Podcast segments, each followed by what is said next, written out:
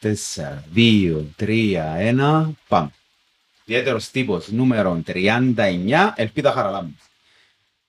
Θέλω να κάνω μια μικρή παρθέση ταμέ, να πω ότι η εκπομπή του ιδιαίτερου τύπου φτιάχνει με την Copper Media Collective, όσο τώρα πρέπει να δείτε το σήμα μας στην αρχή, η Copper Media Collective έχει και τα podcast, το Triple Podcast, το Get Fact, τις φίλες, το Spoonarty Pizza, όλα τούτα μπορείτε να τα βρείτε μέσα στο Spotify, μέσα στο YouTube, μέσα στο Facebook, όλα τούτα που ξέρετε και αγαπάτε και μπορείτε να τα βρείτε. Και που δάμε, ξεκινούμε κατευθείαν με τον καλεσμένο, με την καλεσμένη, Ελπίδα Χαραλέμπου. Σήμερα θα μιλήσουμε για ένα θέμα που δεν το έχω καθόλου.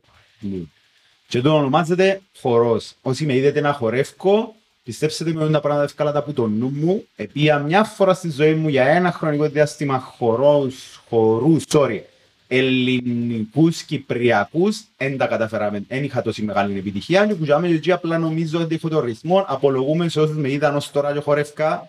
Δεν τα καταφέρνω, sorry, αλλά έτσι νιώθω.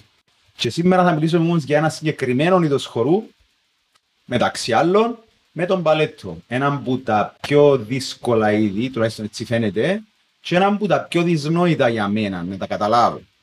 Αλλά πρώτα ξεκινήσουμε με την ελπίδα που είναι η ειδική, πιο ειδική που είμαστε τέλος πάντων πάνω σε αυτό το πράγμα. Ελπίδα, θέλεις να μας πεις τι είναι τον παλετσό.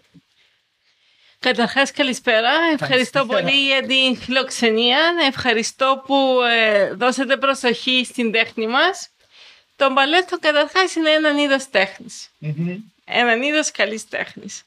Ε, το μπαλέτο είναι εξωρεωμένος χορός. Okay. Ε, που ε, πηγάζει από τα μέσα προς τέλη του 17ου αιώνα.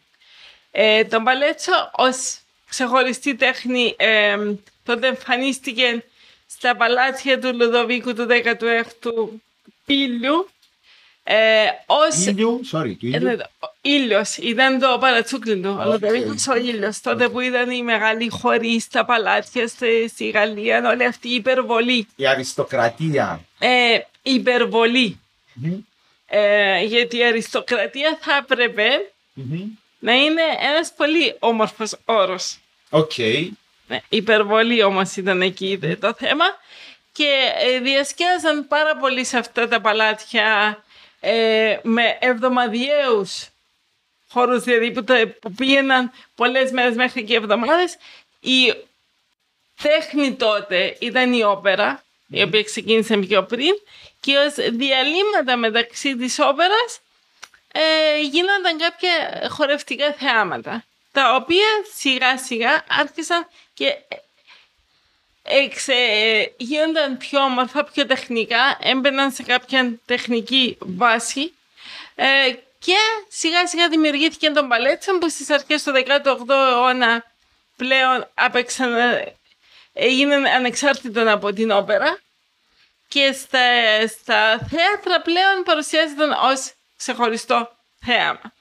Οι κινήσεις, ε, όλο το λεξιλόγιο του μπαλέτσου είναι γραμμένο στα γαλλικά. Αν κάποιος μιλάει γαλλικά, μπορεί άνετα να καταλάβει τι σημαίνει κάθε κίνηση του μπαλέτου. Α πούμε, το ζετέ σημαίνει πετώ. Το φραπέ σημαίνει χτυπώ. Το φωνή σημαίνει λιώνω. Δηλαδή η κίνηση. Το πλησέ.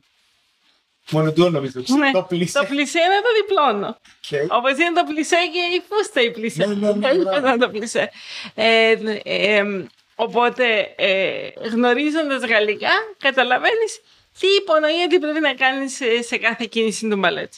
Ε, δημιουργήθηκε, που λέτε, ως ξεχωριστό είδος τέχνης ε, στις αρχές του 18ου αιώνα, αγκαλιάζοντας τις καλύτερες ε, χορευτικές παραδόσεις των τότε λαών της Γαλλίας, της Ιταλίας, της Ισπανίας.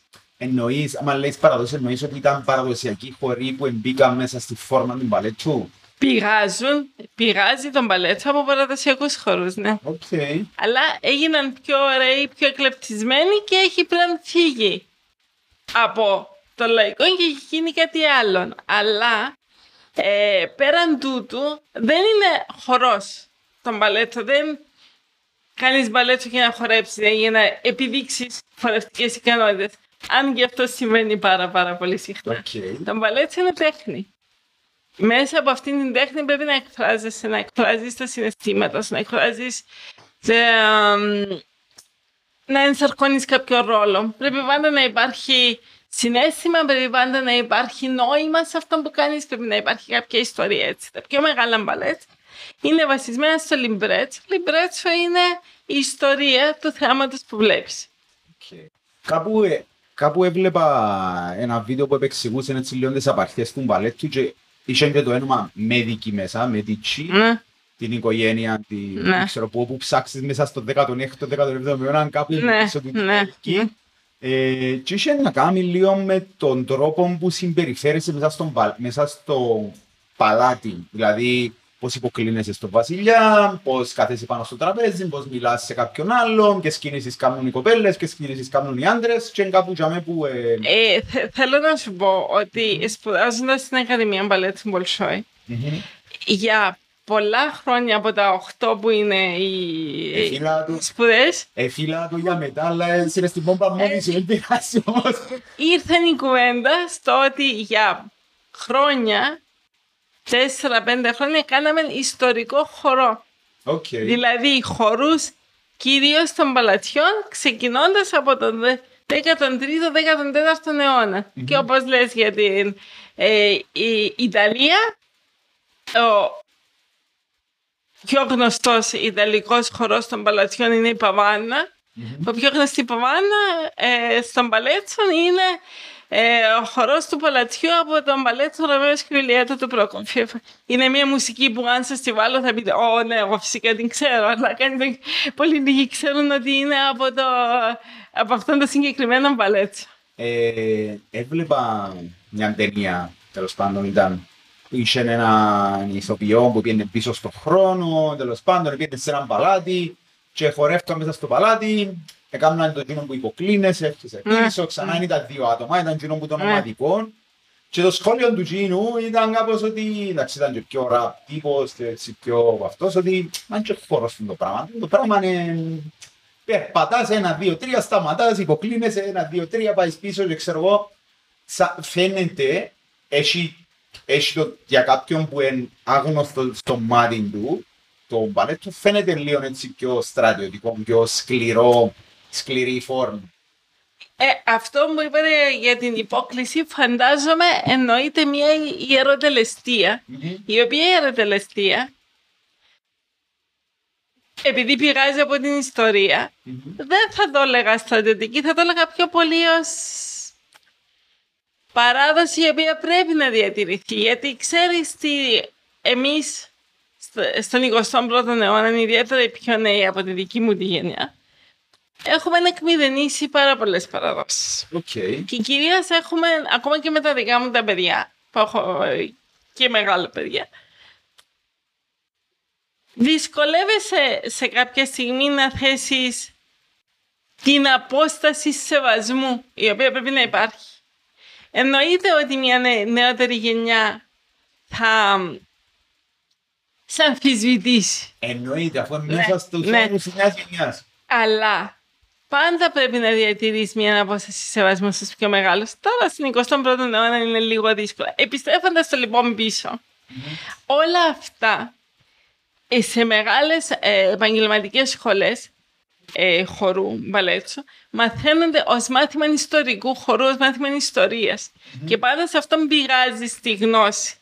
Τι σημαίνει μπαλέτσο ως τέχνη; Κλασικό μπαλέτσο, όπως και η κλασική ζωγραφική, όπως και το κλασικό τραγούδι, το κλασικό πιάνο, η κλασική κιθάρα.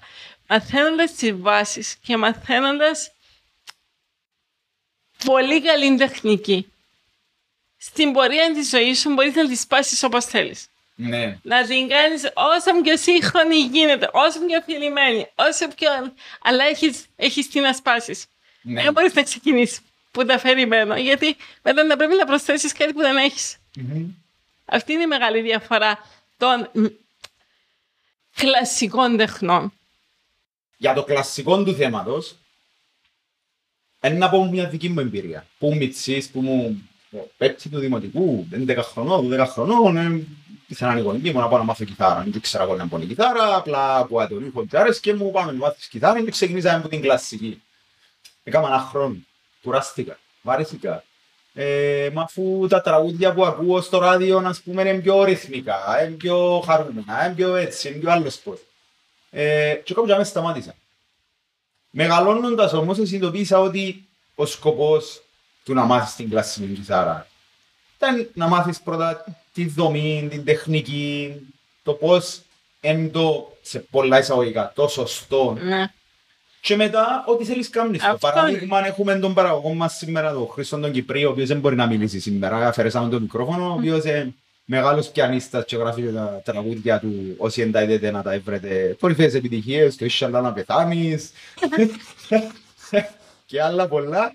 Ε, ο οποίος έχει τον την κλασική παιδεία στο πιάνο. Και σήμερα, ναι, θεωρείς το σημερινό αποτέλεσμα ότι μπορεί να παίξει με άνεση διάφορες θέσεις και διάφορα τραγούδια και να κάνει και τα δικά του, αλλά είναι εκείνο που είναι, η- είναι η αναλογία του παγόβουνου, που θεωρείς το παγόβουνο σαν είναι έξω από το νερό, αλλά το που κάτω από το νερό που είναι η προσπάθεια, που είναι η παιδεία, που είναι όλα όσα προήλθαν, δεν τα βλέπει κανένας. Αν δεν κοπιάσεις, δεν θα προχωρήσεις. Ναι. Και σίγουρα θα κοπιάσεις εκεί που σ' αρέσει. Εγώ αυτό λέω και σε όλα στα, στα δικά μου τα παιδιά, στους δικούς μου τους μαθητές, στα παιδιά των συγγενών και φίλων.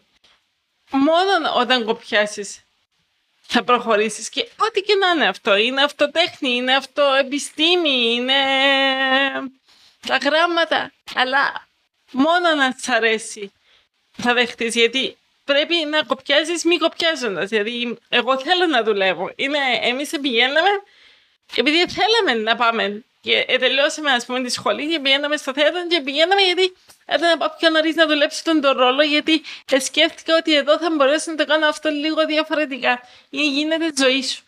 Πόσο πρέπει να κοπιάσεις, επειδή είπες πριν τον Μπορσόη, ε, πότε ξεκίνησες με τον μπάλετ και πώς ήταν το κοπιάσμα ως που Δέκα χρονών ε, ε, Νομίζω να πεις 10 χρόνια, αλλά πεις 10 επί, χρόνια ακόμα πιο- επί, επί Σοβιετικής Ένωσης ακόμα έγινε δεκτή στην Ακαδημία Μπαλέτ του Μπολσόη το 1985. Είπαμε και είναι η ηλικία Περίμενε. μας. Ναι. 10 χρονών επίες στον Μπορσόη. ναι, πήγα Είσαι οικοτροφός. Ε, ναι, Sorry. η μητέρα μου είναι Ρωσίδα, ο πατέρας μου είναι Κύπριος, αλλά οι γονείς μου έμεναν στην Κύπρο. Εγώ πήγα οικοτροφός στη σχολή Μπαλέτ του Μπολσόη, 10 χρονών. Δε- Καλά, πώς σε Αλέξα. Ε, μ, να πω ότι το, τη δική μου τη χρονιά είχαν γίνει τρεις τάξεις από ε, 24 παιδιά. Δηλαδή, ναι, και στον πρώτο γύρο είδαν πάνω από 1200 παιδιά. Είναι τρεις γύρω, γύροι μ, που, ε, επιλογής, επιλογής. Στον πρώτο γύρο ήταν πάνω από 1200 παιδάκια. Δηλαδή πήγε 1200 παιδάκια να δοκιμάσουν. Να δοκιμαστούν, μετά μπαίνεις στο δεύτερο γύρο, ο οποίο είναι ιατρικός. Δεν θα το πιστέψετε. Δηλαδή; Ιατρικός. Θα σε ελέγξουν τα πάντα ό,τι θα αντέξεις. Πώς είναι ευλυγισία αν έχει. Όχι, όχι, όχι, όχι. Καρδία, κόκκαλα, ε, αίμα, αιματοκρίτες. Ναι, Οκ. ναι. Καθαρά ιατρικός γύρος. Και ο τρίτος ε, πλέον είναι πάλι και ευλυγισία και μουσικότητα και... Να σου πω ένα πολύ απλό παράδειγμα. Ε, στα δικά μου τα χρόνια, ε, διευθύντρια της σχολής Μπα- Μπαλέτου Μπολσόι ήταν η αείμνηστη Σόφια Γκολόβκινα. Οκ. Ήταν όταν μπήκα, ήταν όταν βγήκα. Ε, η οποία θεωρούσε ότι, και πολύ καλά έκανε, τώρα έχω μετά από τόσα χρόνια που αποφύτησα, που την συγχώρεσε για όλα τα βασανιστήρια, λέω ότι πολύ καλά έκανε, ότι η μπαλερίνα πρέπει, που θα τελειώσει που τούν τη συγκεκριμένη σχο- σχολή πρέπει να είναι τουλάχιστον έναν και 68. Πολύ λεπτή. Και όλα τα άλλα γίνονται, δηλαδή πρέπει να υπάρχει ένα καλούπι. Και όποιος δεν έμπαινε μες στην το καλούπι, απορρίφθηκαν αμέσως. Ξεκινήσαμε, πώς είπαμε, τρ- τρία από 24, Ναι. 72, και τελειώσαμε 17 άτομα. Κάθε χρόνο έδινες εξετάσεις για να πάεις παρακάτω Οκ. για να πάεις παρακάτω. Ε, ε, ο 17 στη μία εντάξει και στην άλλη περίπου τελειώσαμε κάπου 28 με 30 άτομα. Σύνολο. Σύνολο, ναι. Από τρεις τάξεις έγιναν δύο. Δηλαδή λιγότεροι από τους μισούς. Λιγότεροι από τους. Κάθε χρόνο έδιωχαν περίπου 5-6 παιδιά. Δεν προχωρούσαν παρακάτω. Δηλαδή η εξέταση που και η εξέταση είναι κρούελ, αλλά θα επιστρέψουμε γιατί τι ήθελα να πω. Ε, κάθε χρόνο έκανε το μάθημα του μπαλέτ. Έβγαινε έξω, έμενε η επιτροπή, σε 15 λεπτά έφυγαν και λένε μπαμ, μπαμ, μπαμ, μπαμ, εσύ φεύγεις. Τέλος, είναι. Όσο να αλλάξει τα ρούχα σου, ξέρεις τη μοίρα σου. Επιστρέφω στην αίμνη στη Σοφία Γκαλόφκινα. Ποιος είναι, ποιο είναι το κόκκαλο στο σώμα που μεγαλώνει το λιγότερο; Και πώς ε, ήξεραν τότε που ήμασταν 9 ποιος θα ψηλώσει και ποιος όχι. Που μεγαλώνει το λιγότερο. Το λιγότερο. Ξέρω εγώ, τα κόκκαλα της μύτης. Αυτό το κόκκαλο εδώ, το κανί που λέμε. Cou-de-pied. Όχι, όχι, το cou-de-pied είναι κάτω, ναι. Το κανί που λέμε, σε Κυπριακά. Αυτό το κόκκαλο μεγαλώνει το λιγότερο. Άρα, άρα αν έρθει ένα μωρό που έχει δυσανάλογο ψηλό κοκκαλάκι, σημαίνει θα ψηλώσει. Ναι. Οκ. Άρα που για μένα μετρούσαν το κανί σου Ναι. κάθε χρόνο. Ε, ε, ε, Με το βρακάκι, σε παρακαλώ, οι, οι εισαγωγικές εξετάσεις να μην τους φύγει τίποτε. Μην του φύγει τίποτε. My God. Καλά, ναι, εσύ 10 χρονών πριν είναι που έκανες. Δεν τι έκανα. Ενώ για να Ήμουνα φτάσεις, για να φτάσεις. Εισαγωγικό κυπριακό παιδάκι που, που, που οι γονείς του, επειδή οι γονείς μου είναι άνθρωποι των τεχνών, Οκ. δεν ξέρει, ο πατέρας μου είναι ο Αντρέας Χαραλάμπους, ζωγράφος, αν το ξέρετε, και, και η μητέρα μου είναι σκηνοθέτης Μμμ. και ζωγράφος Ρωσίδε Ατλάντα Χαραλάμπου. Με έχουν μυήσει σε αυτό, στις τέχνες, το ήθελα πολύ. Πήγαμε, έδωσα τις εξετάσεις, πέρασα Οκ. και έτσι ξεκίνησε το ταξίδι. Καλά. Ε, ε, έχω διάφορες απορίες. Η παραγωγή μας ακούει το και γελάμε νευρικότητα. Ναι, γελάμε. Σαν αστείο, επειδή ακούεται νομίζω και, και στους δυο μας τώρα ότι 10 χρονών μπαίνεις στη διαδικασία, εντάξει, τα, τα αρχικά στάδια μπορώ να καταλάβω ότι εντάξει, δοκιμάζεσαι, ε, ε, να πάεις σε ένα στην 72 παιδάκια, να πετύχετε, θα πετύχετε. Ακόμα και τώρα οι μελέτες έρχονται και λαλούς ότι τουλάχιστον στο ποδόσφαιρο κάτω από 13, 13 χρόνων δεν πρέπει να εκθέτεις τα παιδιά τόσο πολλά στον ανταγωνισμό. Αλλά μετά έρχεσαι και μεταφέρεις σε ένα παιδί τον το άγχος του ότι πρέπει να προσέχει το μέχρι και το, το καμνί του πόσο μεγάλο είναι να γίνει. Δεν τέλος επηρεάζει την ψυχολογία του. Κοίταξε, δεν ξέρω τι ξέρεις γενικά για τον μπαλέτσο. Τον μπαλέτσο, Θεωρείς ότι δεν ξέρω τι μάθει. αν έχετε δει ειδικά την ταινία που εγώ δεν έχω δει. Το ε, Black Swan. Ναι, Οκ. εγώ δεν την έχω δει για τους δικούς μου προσωπικούς λόγους, γιατί έχω ζήσει και θε- δεν μου αρέσουν οι υπερβολές. Κι όμως, Ναι, πρέπει το μπαλέτσο είναι μία τέχνη αριστοκρατική. Επιστρέφουμε στη σωστή ε, χρήση της λέξης αυτής. Που έχει πολύ νέγλη γύρω της. Ειδικά αυτό γινότανε στα προηγούμενα χρόνια 19ου αιώνα, πρώτη μισό του 20ου αιώνα. Οπότε, κανείς δεν σε πιέζει να κάνεις τίποτε. Οι καθηγητές μας έμπαιναν στην τάξη και έλεγαν «Παιδάκια μου, εμείς προτιμούμε να πάτε να πιάσετε τα χαρτιά σας, να πάτε σπίτι στη μάμα σας, να σας κάνει και δύο τηγάνια, να πατάτε τηγανιτές και να ζήσετε μια φυσιολογική- φυσιολογική Και να- ζωή». να παίξετε. ναι, ναι. Αν παρόλα αυτά θέλετε να μείνετε εδώ, θα υποστείτε αυτά που θα υποστείτε. Έτσι κάθε μέρα ξεκινούσε. Θέλεις να πας σπίτι σου, αγάπη μου, να ζήσεις φυσιολογικά, να γίνεις φυσιολογικός άνθρωπος. Όχι, να μείνεις εδώ, αλλά δεν ήταν δύσκολα. Και ήταν δύσκολα. Ε, να σου πω, να σου πω, εντάξει, μέσω, μέσω αστείου δεν σημαίνει ότι είναι το ίδιο πράγμα, αλλά είναι κάτι παρόμοιο που σου λαλούν και στις ειδικές δυνάμεις. Ω, Σηκώνεσαι το πρωί, πάεις, βουράς, έρχεσαι, στέκεσαι στην αναφορά, πες και σήμερα, ε, πολλά δύσκολα να βρίσκεται, όποιος θέλει να φύγει, ε, το για με την πόρτα φύγεται. Δεν υπάρχει πρόβλημα, στα μήνυς δάμε. Έτσι είναι. Ε, θέλω να μείνω λίγο επειδή πες τις δυσκολίες τούτες στο- Ναι, ναι. στην εκπαίδευση. Και δεν τους, επειδή κάποιον μπορεί να φαντάζεται εφιάλτες, ας το πούμε, ή τρομερά πράγματα ή και τα πιο απλά πράγματα. Ποια ήταν η δυσκολία σε τούτο. Πρέπει να μάθεις από πολύ μικρός να πιέζεις τον εαυτό σου πέρα από τα όρια. Σε ψυχολογικό Η- ή σωματικό σημείο. Και στα δύο. Η, η κανονική ε, εργάσιμη μέρα στην Ακαδημία Μπαλέτου Μπολσόι έχει 10, ε, δι- διδα- ε, 10 ώρες διδάξιμες. Από η ώρα 9 το πρωί μέχρι η ώρα 6 το βράδυ. Οκ, κανονική δουλειά. Αυτά μπλέκουν μέσα μαθήματα τα οποία έχουν να κάνουν με το χώρο και μαθήματα κανονικού σχολείου. Δηλαδή συνέχεια αλλάζεις. Πα μπαλέτσα, μετά ούψε έχω μαθηματικά. Τσάκ, βάλε στη σχολή. Στο λιμπά μαθηματικά. Μετά, ου, έχω ιστορικό χώρο. Τσάκ, βάλε στην άλλη ιστορία. Πα πίσω. Ε, πιέζεσαι πέρα από τα όρια. Είναι σωματι, σωματική πίεση, πόνος πάρα, πάρα πολύ. Ε, πειθαρχία, πολύ πειθαρχία. Αξίζει. Αξίζει σε αυτούς που, που το άντεξαν δηλαδή. Ε, Όπως το λέει, δεν είναι μόνο πειθαρχία στο να πειθαρχείς σε κάτι που να σου πούν, αλλά μέσα από την πορεία, επειδή συνέχεια έχεις να κάνεις το πράγμα να πάεις στο ένα μάθημα, στο άλλο μάθημα, δεν κάνεις πάντα μόνο και που σου ραρούν, αλλά βάλεις και το δικό σου στο μυαλό, αποκτά και αυτοπειθαρχία. Σίγουρα. Σε έναν αυστηρό πρόγραμμα στο υλοποίησης. Και νομίζω ακολουθάς στη ζωή σου μετά, ναι. Σίγουρα και δεν είναι καθόλου κακό. Ναι. Πολύ καλό. Οκ. να μπορείς να αυτοπειθαρχήσεις, να πειθαρχήσεις. Είναι κάποια ιδανικά αυτά τα οποία δεν κάνουν κακό. Μμμ. Ακολουθούσες και στη ζωή σου όμως μετά, νιώθεις ότι είναι κάτι που κράτησες και κρατάς ακόμα σε αυτό το... Ε, κοίταξε, και α, αυτή τη στιγμή εγώ ως άνθρωπος δουλεύω εξωφρενικά πάρα πολλές ώρες.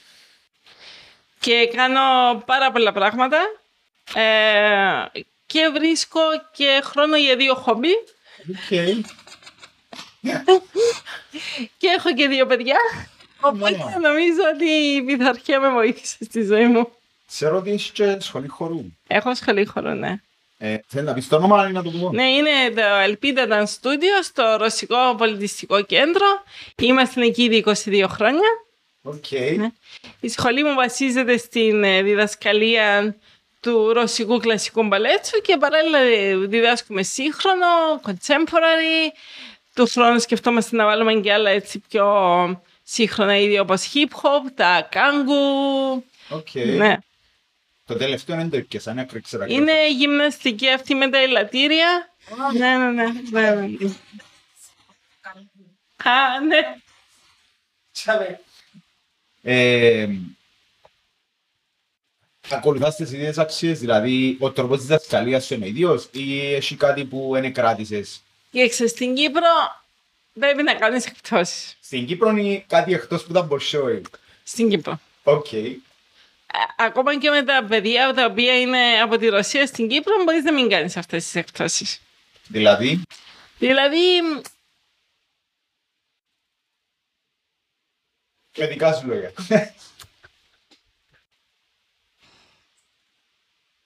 δε- δεν βοηθάει η, Η κουλτούρα. η προσέγγιση του Κύπριου γονιού, ο οποίος θα φέρει το παιδί και θα μου πει αμέσως πριν την πρώτη ημέρα: Μα εγώ δεν θέλω να γίνει μπαλαρίνα. Ε, το εγώ θέλω να. Να γυμνάζεται. να- Αυτό είναι, δεν είναι, γιατί ε, μπορώ να σας πω κατά 99,9% δεν θα γίνει μπαλαρίνα, γιατί είναι δύσκολο. Αλλά παρόλα αυτά μπορώ να διδάξω πάρα πολλά πράγματα. Ναι. Να διδάξω ιστορία. Να διδάξω για τους ε, συνθέτες που έγραψαν τα κλασικά μπαλέτσα. Εμεί- η σχολή μου το μεγάλο της ιδιαίτερων και καλών γιατί είμαστε performing school. Είμαστε μέσα στο Ρωσικό Πολιτιστικό Κέντρο το οποίο κάνει πάρα πολλές εκδηλώσεις και θεματικές και άλλες. Ε, λαμβάνουμε μέρος σε όλες τις εκδηλώσεις. Συνέχεια εκ- ετοιμάζουμε καινούριους χώρους, καινούριες χορογραφίες. Τα παιδιά βγαίνουν πάνω στη σκηνή. Το μάθημα μας γίνεται πάνω στη σκηνή που είναι πολύ σημαντικό για τα παιδιά αυτό. Οπότε ε, δεν μπορώ να είμαι τόσο αυστηρή. Το τι θέλω όμως, θέλω τα παιδιά να μάθουν. Και όχι να μάθουν απλά να σηκώνουν όμορφα το πόδι και να κάνουν μια ωραία υπόκριση, αλλά να μάθουν την κουλτούρα. Οι παραστάσεις μου συνήθως έχουν κάποιο θέμα, ένα αφιέρωμα σε έναν συνθέτη ή σε έναν μπαλέτσο ε, κλασικό ή σε μια χώρα, ας πούμε, στους συνθέτες της Ιταλίας. Ε, πάντα προσπαθώ μέσα από αυτό να μιλώ στα παιδιά, να καταλαβαίνουν ότι η τέχνη είναι κάτι σφαιρικό. Δεν είναι απλά χορεύω. Παίρνοντας την αναγέννηση, θα βρεις αναγέννηση στη ζωγραφική, στη μουσική, στην αρχιτεκτονική, στην όπερα, στον παλέτσο, παντού. Ακόμα και στην ιατρική. Ε, και στην ιατρική. Εγώ μιλώ για τα μποζά, για, τα- σε- για τις καλές τέχνες. Αυτό το link να μπορέσει ένα παιδί να δει την άνοιξη, τον πίνακα και να Άρα, ακούσει τη μουσική και ακούγοντας τη μουσική να καταλάβει ότι εκείνον το κοστούμι φοράει χορεύοντας εκείνη, εκείνη τη χορογραφία που κάνουμε. Ε, και αν το καταλάβει τον το πράγμα και να το πάρει μαζί του, Κέρδη. τι έκανα; Ναι, ναι, ναι, ναι. ναι. Τώρα να, να μάθουμε να σηκώνουμε λίγο τα πόδια και να στέκουμε όμορφα, υπάρχουν πάρα πολλοί που μπορούν να το διδάξουν. Ε, είπες το ότι κατά 99,9% θα γίνει μπαλαρίνα. Ναι. Να σου πω ότι η αδερφή μου που ήταν μικρή έπαιρνε μπαλέτο Ναι. και...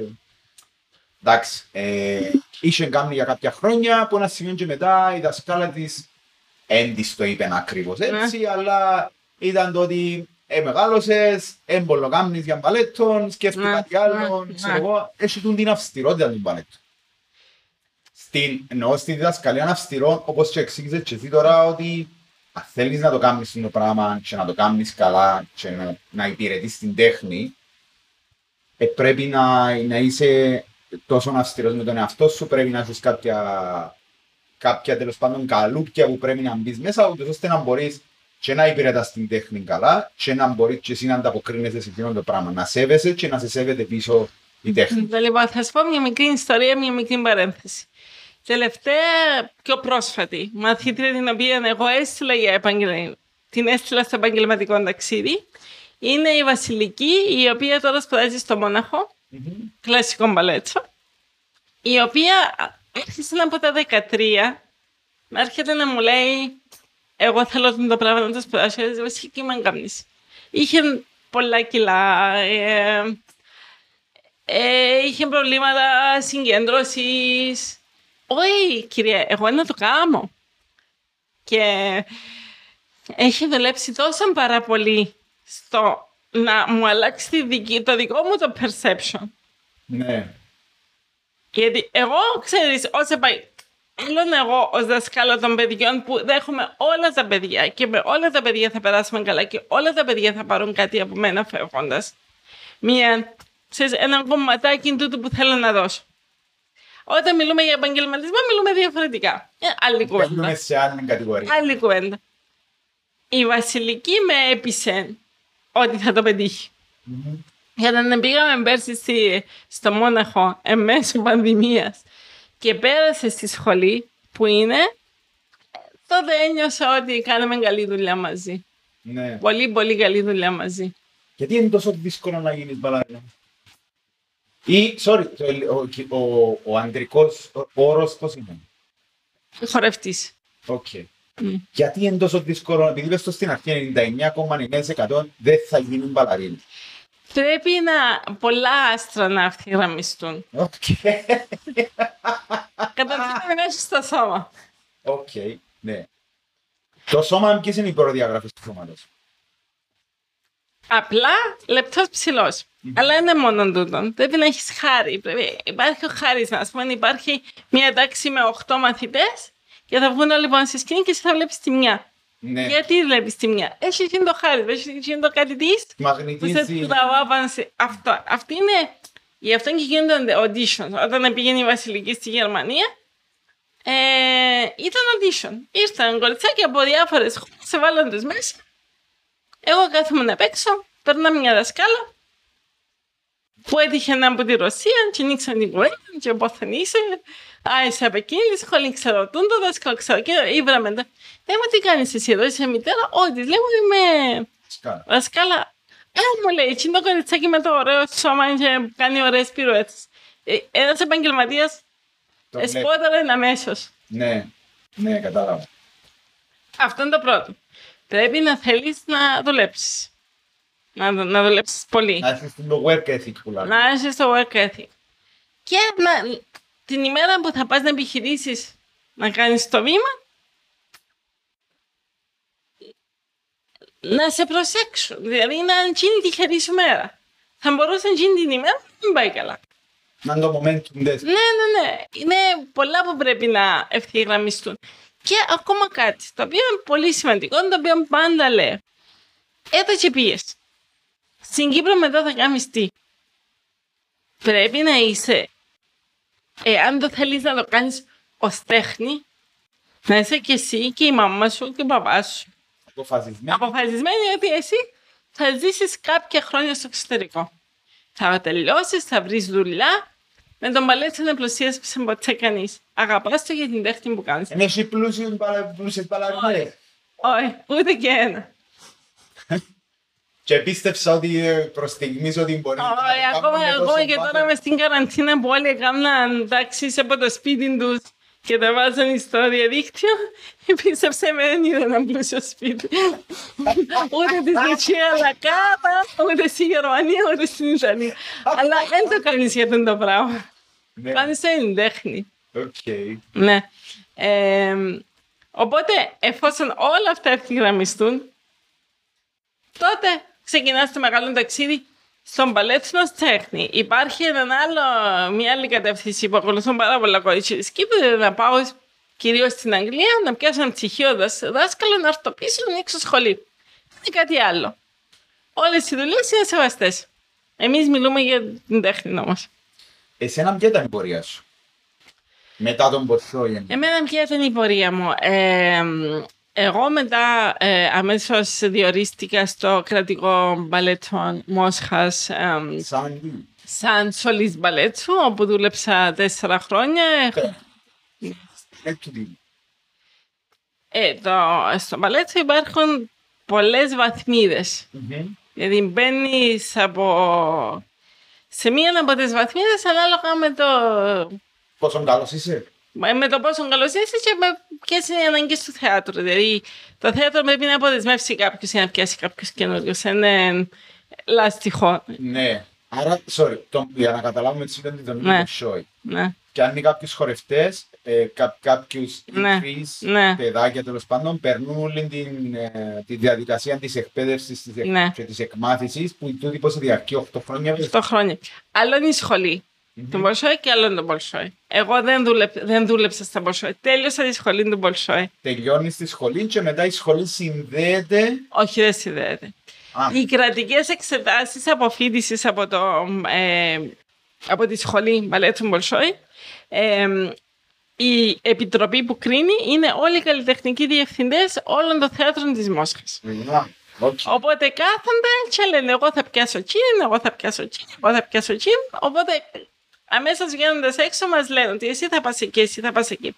Εγώ, επειδή ήμουν από την Κύπρο, δεν επιχείρησα να μπω σε μεγάλα θέατρα. Όπως το Μπολσόι, το Στενισλάσκι, το Κρεμλόφσκι. Παρόλο που είχα πρόταση από τον Παλέτσο του Κρεμλίνου. Γιατί ούτε είχα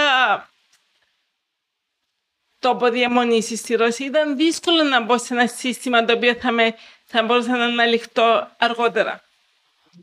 Έτσι μπήκα σε ένα πιο μικρό θέατρο, στο οποίο μπήκα μέσα σε πιο ψηλή βαθμίδα.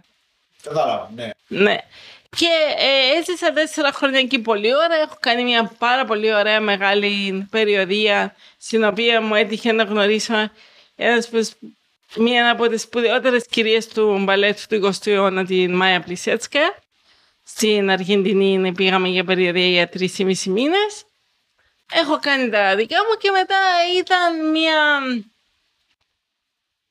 συγκυρία, ένα παιχνίδι της μοίρας που βρέθηκε στην Κύπρο. Δεν έπρεπε να μείνω στην Κύπρο, έπρεπε να πάω σε μια άλλη χώρα. Μέχρι να φέρω τα πράγματα μου από την Ρωσία εδώ, εκείνο να κυρώθηκε, έμεινα στην Κύπρο. Και παγιδεύτηκες. Παγιδεύτηκα, ε, ήταν απόφαση. Μου προσφέρθηκε αμέσως από την πρεσβεία να ανοίξω σχολή μπαλέτου στο Ρωσικό Πολιτιστικό Κέντρο. Μου έγινε πρόταση. Ε, είχα τους γονείς μου εδώ Την και οικογένεια έτσι σου. έγινε. Και έτσι έγινε. Ευθυγραμμιστήκαν τα άστρα που είπαμε πριν. Ή, ή χάλασε η γραμμή τους. Τα δύο. Οκ. Απορία. Ε, επειδή είπαμε ότι το, το μπαλέτσο προέρχεται από τη Γαλλία, ε, πώς έφτασε τον Πολσόι να είναι το πιο γνωστό μπαλέτσο στον κόσμο; Και σαν σχολείο και σαν... Α. σαν ε, θεία, ως νόμο μας. Ναι. Από τα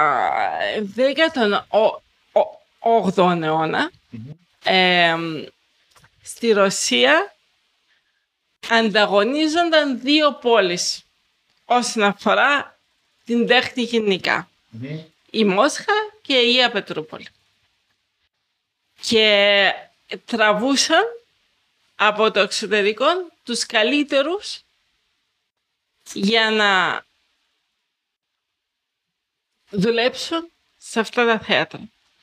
Ε, το Μπολσόι είναι στη Μόσχα, το Μαρίνσκι είναι στην Αγία Πετρούπολη. Αυτά τα δύο θέατρα μέχρι τον 20ο αιώνα, μέχρι την Οκτωβριανή Επανάσταση, πήγαιναν πάνω κάτω, μια το ένα, μια το άλλο, τραβώντας την αφρόκραμα των καλλιτεχνών. Παγκόσμια. Ναι. Ο μέγας χορογράφος που έχει ανεβάσει τον παλέτσο σε ένα πιο υψηλό ε, είδος τέχνης είναι ο Γάλλος Μάριος Πετιπά. Okay. Ο οποίος δούλεψε και στη Μόσχα και στην Αγία Πετρούπολη. Εκείνος έχει κάνει τα μεγαλύτερα μπαλέτσα. Που να, που να δείτε μία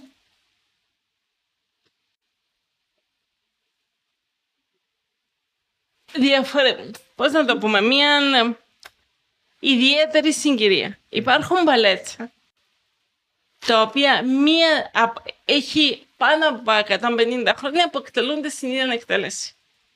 Λίμνη των κύκνων, το δεύτερο και το τέταρτο μέρος. Δον Κιχώτης, αυτά. Κλασικές χωράφιες. Και υπάρχουν μπαλέτα τα οποία κλασικά, σύγχρονα, ανεβάζονται, κατεβαίνουν σε, σε ένα-δύο χρόνια. Υπάρχει όμως αυτά, υπάρχουν αυτά, το Λαμπαϊατέρ, η Λίμνη των Κύκνων, τον Κιχώτη, η Ζιζέλ, τα οποία παραμένουν τα ίδια και άθικτα. Και ακόμα ο κόσμος μετά από 150 χρόνια τόσα πάει και βλέπει και αν είναι κάποιος στη Μόσχα και παίζει Λίμνη των Κύκνων θα επιλέξει να πάει να δει τη Λίμνη των Κύκνων που μπορεί να την είδε για τέσσερις φορές. Okay. Αυτό είναι το παράδοξο της κλασικής τέχνης. Όπως θα πας και πάντα να δεις ε, το Λεωνάρτο Νταβίντσι. Ναι, εννοείται. Ναι. Ε, όπως το είπες, το παράδοξο, ακούεις μπαλέτον και έρχεται σου στο μυαλό κάτι παλιό. Ε, όμως είπε και το, υπάρχει το σύγχρονο μπαλέτον, υπάρχει το contemporary μπαλέτον. Ναι. Υπάρχει εξέλιξη στον μπαλέτον ή είναι πάντα γίνον το κλασική μουσική, παίζει μου πίσω, ξέρω εγώ, Τσαϊκόσκι, οτιδήποτε και Υπάρχει εξέλιξη και στον παλέτσο με τα... Συνήθως λένε ότι άμα μια τέχνη εξελίσσεται πεθαίνει. Υπάρχει εξέλιξη και στον παλέτσο ως κλασική μορφή τέχνης και υπάρχουν απίστευτα σύγχρονα κλασικά μπαλέτσα που χορογραφούνται και στην Ευρώπη και στην Αμερική και στη Ρωσία και μεγάλοι ξένοι χορογράφοι που χορογραφούν ειδικά στον Πολσόι. Mm-hmm. Είναι πάρα πάρα πολύ σπουδαία η δουλειά που γίνεται Υπάρχει το νέο κλασικό, μια άλλη μόρφη και υπάρχει το σύγχρονο. Εγώ όμως πάντα ψάχνω να δω το έντεχνο. Το έντεχνο όμως κατσιμίχα, υπάρχει κατσιμίχα η Big Slacks στο μαλέτο. Εντάξει, το, το έντεχνο συνδυάσαμε το. Έντεχνο είναι ότι σε αυτό που κάνω δεν έχω μόνο το concept, αλλά έχω και την τεχνική, αυτό εννοώ. Okay. Δηλαδή το λέω, δηλαδή άμα βλέπω παραστάσεις χορούς τις οποίες μιλούν, τραγουδούν και τσιρώνονται, για μένα πρέπει να είναι χορός. Είμαι ε, ε, οπισθοδρομική. Ε. Το δέχομαι. Αλλά για μένα θα, θα έπρεπε να, να βρεθεί έναν άλλον. Με άλλη ονομασία αυτό. Ναι. Καταλάβω Εντάξει, μιλούμε για χώρο, δεν δε, δε, δε λέγονται μπαλέτσο και το μπαλέτσο για το συνήθως για τους σύγχρονου χορευτέ είναι κόκκινο πανί. Ότι το μπαλέτσο είναι πασέ, είναι ναι. ε, περασμένος, προπερασμένος Ωραία. Ε, έχει όμως για κάποιο λόγο πάρα πολύ ζήτηση στις χώρες που έχουν ψηλό πολιτισμό. Έχουν το μέσα στην παράδοση. Υπάρχουν χώρες που το έχουν μέσα στην παράδοση. Δηλαδή, εμείς δεν το έχουμε στην παράδοση μας λόγω χάρη την κλασική μουσική, δύσκολο είναι να βρεις κάποιον να εκτιμήσει και να σου πει ότι ακούω κλασική μουσική που επιλογή. Ε, νομίζω ότι γίνεται πάρα πολύ καλή δουλειά και στην κλασική μουσική, ιδιαίτερα τα τελευταία χρόνια στην Κύπρο. Ε, σίγουρα, σίγουρα. Ναι, Είναι γίνεται- τόσο- Είναι τόσο δημοφιλής.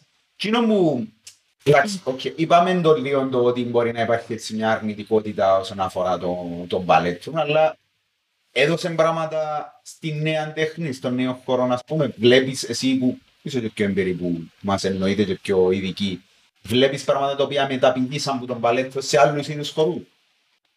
Ε, αυτό που είπα στην αρχή, ότι όταν έχεις μία βάση μπορείς να τη σπάσεις όπως θέλεις, έχοντας τη βάση. Σίγουρα, τα σύγχρονα μπαλέτ, ας πούμε, Νοϊμάιερ ή όλοι οι άλλοι χορογράφοι σύγχρονοι ε, Ευρωπαίοι, πηγάζουν την τεχνική από το κλασικό μπαλέτο και τη πάνε μετά όπως θέλουν. Οκ. Οκ. Εκείνο που είπες ότι μπορεί να με λέγεται μπαλέτο της οπισθοδρομική, νομίζω δεν έχει να κάνει με το θέμα αν ο άλλος είναι οπισθοδρομικός ή όχι, είναι ανάλογα με την τέχνη που εκτιμεί. Άμα είναι ένα πράγμα να αρέσκει σου, ε, νομίζω ότι η τέχνη είναι κάτι υποκειμενικό. Ναι, μπορεί να, να εκτιμήσεις ότι κάποιος κάνει μια καλή δουλειά, κάνει κάτι ωραίο, ξέρω εγώ, αλλά το ωραίο πάλι είναι υποκειμενικό. Κάτι που είναι ωραίο για μένα μπορεί να μην είναι ωραίο για σένα και ε, να είναι ωραίο για κάποιον τρίτο. Πρέπει να είμαστε πολύ πολύ δεχτικοί Μμμ. με τη... γενικά με τον άλλον. Οκ. Και με την τέχνη του άλλου. Και με το τέχνημα του άλλου. Και με το πιστεύω του άλλου. Τότε πάει μια κοινωνία μπροστά. Όταν το δικό σου cell της κοινωνίας δεν επεκτείνεται στο διπλανό. Ναι. Όταν υπάρχει σεβασμός και κουλτούρα, προχωρούμε παρακάτω. Έχω μιλήσει για, για τα είδη χορού, τα οποία ίσως εγώ δεν καταλαβαίνω, χωρίς να τα υποτιμάω. Ναι, ναι. Και αυτό θέλω να το τονίσω ότι δεν τα υποτιμάω. Απλά εγώ υπηρετώ, αγαπώ το κλασικό.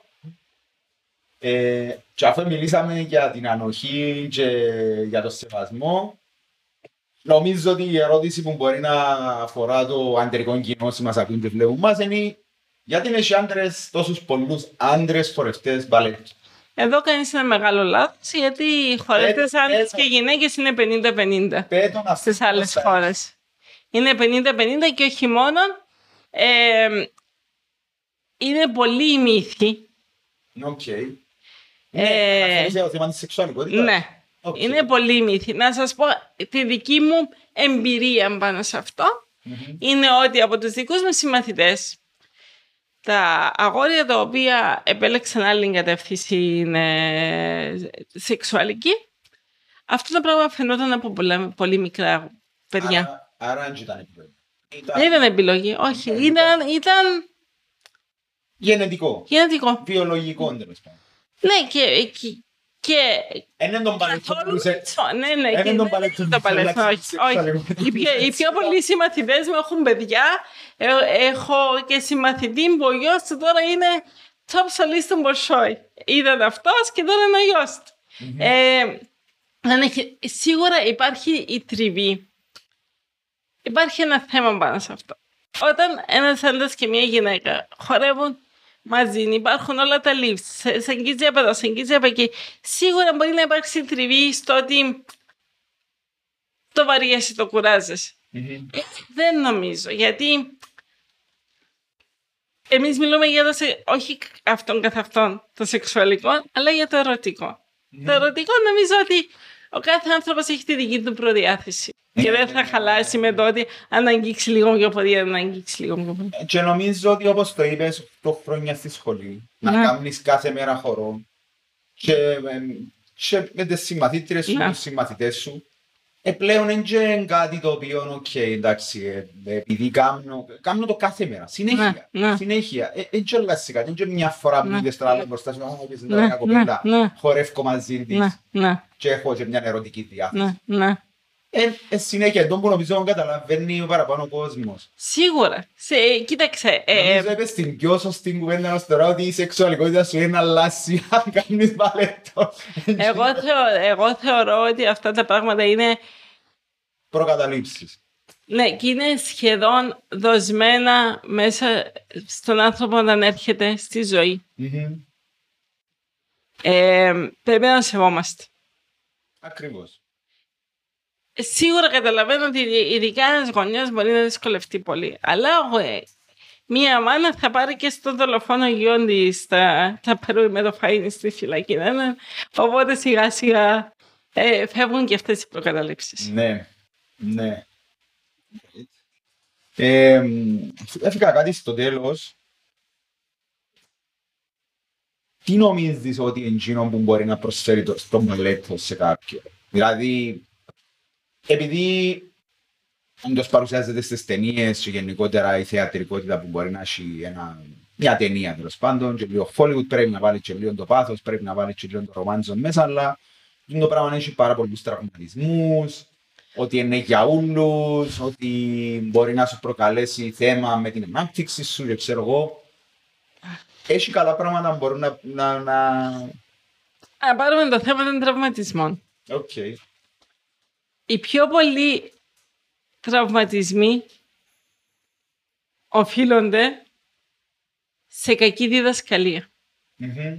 Τον παλέτσο, θα σας κρατήσω λίγο πιο πολύ χρόνο, αν μου δίνετε. Ναι, καλό βασίζεται πολύ πάνω στους νόμους της φυσικής. Άμα δεις μια μπαλαρίνα, ειδικά του ρώσικου μπαλέτσου, mm-hmm.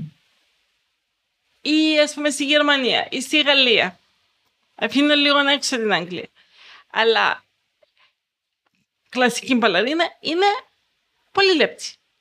Πού είναι ουλιμής για να μπορέσει να χορεύει τρεις ή μισή ώρες; Και πας στις μούτες των ποσκήνων Ναι. και να κάνουν πυρουέτσες και ξέρω εγώ και... Δεν είναι η μυϊκή δύναμη.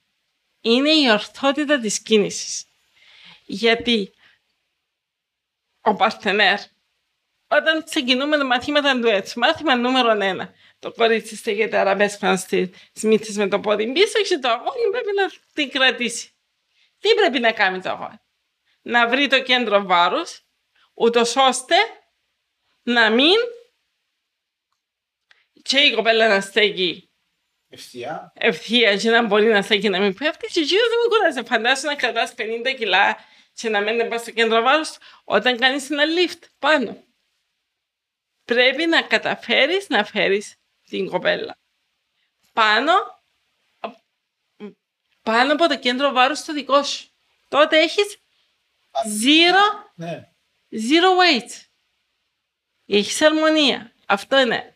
Τον μπαλέτσο, πώς να στέκεις με το πόδι ψηλά, πώς να κάνεις πολλές πυροέτες. Είναι όλα κανόνες φυσικής. Εμείς είχαμε παλιούς δάσκαλους. Αυτό που σας είπα γιατί μακαρίτησαν την ε, η κυρία Γκολόφκινα. Η κυρία Γκολόφκινα όταν ε, ήμουν εγώ ήταν 75 πόσο χρονών. Ναι, οι δάσκαλοι μας είχαν φοβερή εμπειρία. Ήταν ένας δάσκαλος, ο, ο Σντάνοφ, ο οποίος ε, ήταν και φωτογράφος και έχει κάνει πολλά βιβλία για τη σχολή μας. Και μου έλεγε πάντα, μόλις με έβλεπε, λέει, Ελπίδα, Κύπρος, εγώ θυμάμαι που πήγαμε την Καλίνα Νουλάνοβα, που είναι μια θεά μπαλαρίνα του 20ου αιώνα, στον πύργο του... Στο, στον πύργο του, ε, στο κολός, ναι, ναι, ναι, στο πύργο του Ριχάρτου του Λεωρδόκαρτου στην Κύπρο. Το ξέρω εγώ 67 πότε ήταν. Αμέσως Κύπρος, Ελλάδα, πολιτισμός, ιστορία. Ήταν, οι δάσκαλοι μας μας ενέπνεαν. Ότι αυτό που κάνουμε δεν είναι ο, σηκώ το πόδι πιο ψηλά, να κάνουμε πιο πολλές πυρέτες, αλλά αυτό που κάνεις έχει βάση και ουσία. Ναι, κατάλαβα. Και τι θα φέρεις στα παιδιά, πάντα στην ερώτηση σου. Ε, εκτός από το Grace, στην ομορφιά της κίνησης, στην ε, συντονισμό με τη μουσική, στην ευληγησία, Αρμονία. αρμονία, φέρνει και, και ηρεμία, πιστεύω. Και είναι πολύ ωραία τα παιδιά να βρίσκουν κάτι το οποίο τους κάνει να ξεχνούνται για εκείνη την ώρα που ασχολούνται από όλα τα άλλα που συμβαίνουν στη ζωή τους. Γιατί είναι, όπως, όπως όλοι μας που έχουμε ένα χόμπι, είναι εκείνη η ώρα που μπαίνεις σε μια κάψουλα Και όλοι χάνεις θέλουν να λίγο. παίξουν. ναι. Ναι, ναι, ναι, ναι. Αυτό σου δίνει ο χορός. Έχει η, η αρμονία και, που επιτυχάνεις τέλος πάντων κάν- κάνεις ο χορός ή να πω και άλλα πράγματα που έχουν να κάνουν με άθληση βοηθάσαι παραπάνω των παλέτων έτσι όπως τα εξήγησες ως τώρα στο να μάθεις το σώμα σου και πώς δουλεύει και πώς πώς είναι το κέντρο βάρους, πώς, ε, πο- πώς κινείσαι, πώς αλλάζεις κατεύθυνση, πώς κάνεις. Νομίζω ότι μόνο τούτο το πράγμα είναι ότι νιώθεις αρ- σε αρμονία με το σώμα σου, το πνεύμα σου, την μπορεί να πετύχεις. Μόνο εκείνο που μόνο του προκαλείς σου μια ηρεμία και μια έτσι, μια, μια αυτοεπίθεση μπορεί να πω. Σίγουρα. Σίγουρα. Με το σώμα σου μπορείς να δημιουργείς. Το σώμα σου γίνεται ο πυλός με το οποίο δημιουργείς κάτι ε, οπτικό. Μια εγκίνηση η οποία εγώ θα χορέψω και εσένα θα σου προκαλέσω συνέστημα. Είτε θα είναι χαρά, είτε θα είναι λύπη, είτε θα είναι προβληματισμός. Ε, αυτό είναι πολύ σπουδαίο. Αμέσως αρχίζουμε το interaction μεταξύ του, δι- του χορογράφου που είναι ο, ο δημιουργός του χορευτή που πρέπει την ιδέα του χορο, να ενσαρκώσει την ιδέα του χορογράφου και του θεατή. Αν υπάρξει link και αν ο παραλήπτης, δηλαδή ο θεατής, καταλάβει την ιδέα του χορογράφου, σημαίνει ότι ε, δουλέψαμε όλοι σωστά. Και, και φτιάχνουν και τα μηνύματα και είναι πάρα πολύ σημαντικό είναι τζάμε που που δεν πλάεις, αντιλαμβάνει και απολαμβάνει την τέχνη και ο θεατής, αλλά και νομίζω και ο κοινός που κάνει ο χορευτής, Ναι. αλλά και ο χορογράφος, sorry, όλη την παράσταση και απολαμβάνουν την ούλη, ότι Ναι. κατάφερα και μεταφέρω τα μηνύματα. Μμ. Λοιπόν, νομίζω ελπίδα μου είπαμε πάρα πολλά. Ωραία. Ε, θέλω να μας πεις έτσι λίγα λόγια που σε βρίσκουμε. Ε, είπαμε για το Ελπίδα ήταν στούντιο. Ελπίδα ήταν στούντιο, Ρωσικό Πολιτιστικό Κέντρο. Είμαστε εκεί, με βρίσκεται πάντα εκεί, γιατί λόγω και των άλλων μου ασχολείων στο Ρωσικό Πολιτιστικό Κέντρο. Ε, θα αρχίσουμε με το καλό μαθήματα στις αρχές του Σεπτέμβρη, 1η του Σεπτέμβρη. Είμαι εκεί όμως, αν θέλετε να μιλήσουμε για το μπαλέτσο, για το πώς μπορούν τα παιδιά σας να ασχοληθούν με αυτό, είμαι πάντα εκεί και θα χαρώ πάρα πολύ. Έχεις και σελίδα στο facebook. Όχι σελίδα στο facebook, ναι, ελπίδα ήταν στούντιο και εμένα με βρίσκεται στο facebook. Ελπίδα Χαραλάμπου. Σε Ναι. να βάλω link. που Ναι, θα ναι, ναι, μέσα στο- ναι, ναι. Μέσα στο βίντεο. Αυτά. Ήταν ο ιδιαίτερος τύπος νούμερο 39, Ελπίδα Χαραλάμπους. Έμαθα πέντε πράγματα παραπάνω για τον παλέτον. Ελπίζω να μάθετε κι εσείς. Όσοι δεν τα ξέρετε ή όσοι τα ξέρετε, μάθετε ακόμα ένα δύο πράγματα. Νομίζω ότι δεν μπορούσα να βρω καλύτερον άνθρωπο να μας πει τα που μας είπα σήμερα, τουλάχιστον στην Κύπρο. Ε, θυμίζω ξανά όσοι ακούτε το επεισόδιο μπορείτε να βάλετε να το δείτε είτε να πείτε σε φίλους σας ότι μπορούν να το δουν. Όσοι το βλέπετε το επεισόδιο υπάρχει και στο Spotify, μπορείτε να το ακούσετε. Αν δεν θέλετε να είσαστε συνέχεια engaged πάνω στην οθόνη, βάλετε το στο Spotify, βάλετε το μέσα στο αυτοκίνητο και ακούτε πίνοντας στη θάλασσα. Αυτά, ευχαριστώ πολύ Ελπίδα μου. Εγώ ευχαριστώ για την προσοχή σε μένα και την τέχνη μου. Να είσαι καλά. Ciao. Mm-hmm.